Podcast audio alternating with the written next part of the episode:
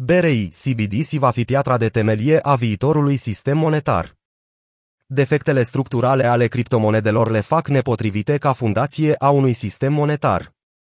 În schimb, sistemele monetare pot fi construite în jurul monedelor digitale ale băncilor centrale CBDC, care sunt reprezentări digitale ale banilor băncii centrale, potrivit băncii reglementărilor internaționale BRI.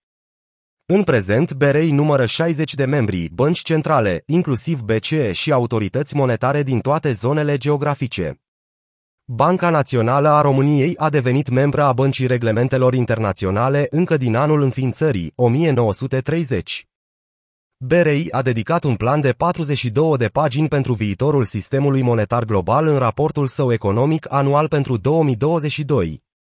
În această viziune există loc doar pentru unele dintre caracteristicile tehnice de bază ale tehnologiei cripto, cum ar fi programabilitatea și tokenizarea, nu și criptomonedele în sine.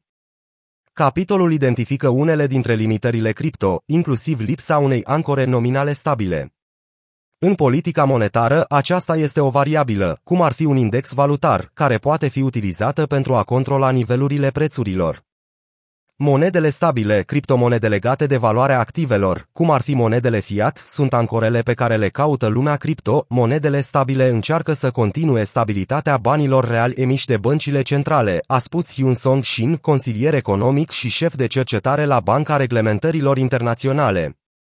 Shin a spus că recenta prăbușire a monedei stabile Terra USD, care avea o capitalizare de piață de 18 miliarde de dolari la începutul lunii mai, a ilustrat modul în care monedele stabile, în ciuda numelui, sunt instabile și nu creează unități de cont bune.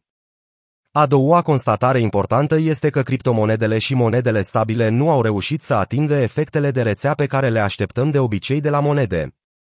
La începutul lunii iunie, economiștii BIS au publicat o lucrare în care susțin că criptomonedele nu pot funcționa ca bani, deoarece tranzacțiile scumpe și constrângerile de scalabilitate au făcut ca industria criptomonedelor să se împartă în blockchain-uri și ecosisteme concurente. Raportul susține că, pe măsură ce tranzacțiile per bloc se apropie de limită, costul tranzacțiilor crește, determinând utilizatorul să caute blockchain-uri alternative. Această fragmentare înseamnă că blocurile nu pot valorifica efectele benefice de rețea asociate cu banii tradiționali. BRI, iluzia descentralizării de fai. În ciuda numelui, ecosistemul de fai arată o tendință spre centralizare. Multe decizii cheie sunt luate prin vot în rândul deținătorilor de tokenuri de guvernare, care sunt de obicei emie echipelor de dezvoltatori și investitorilor timpurii și, prin urmare, sunt extrem de centralizate. Centralizarea în DeFi nu este lipsită de riscuri. Centralizarea tot mai mare a validatorilor poate duce la conflicte de stimulente și la riscul de hackuri, din motiv că aceste noduri centralizate sunt adesea nereglementate, conform raportului. Centralizarea există și în activitatea de tranzacționare cripto, investitorii bazându-se, în primul rând, pe exchange-urile centralizate, CEX, mai degrabă decât pe exchange-urile descentralizate, DEX. CEX versus DEX, cost și volum BRI. Raportul recunoaște contribuțiile cripto la progresele tehnologice, denumind noile dezvoltări o depărtare radicală de la sistemele existente.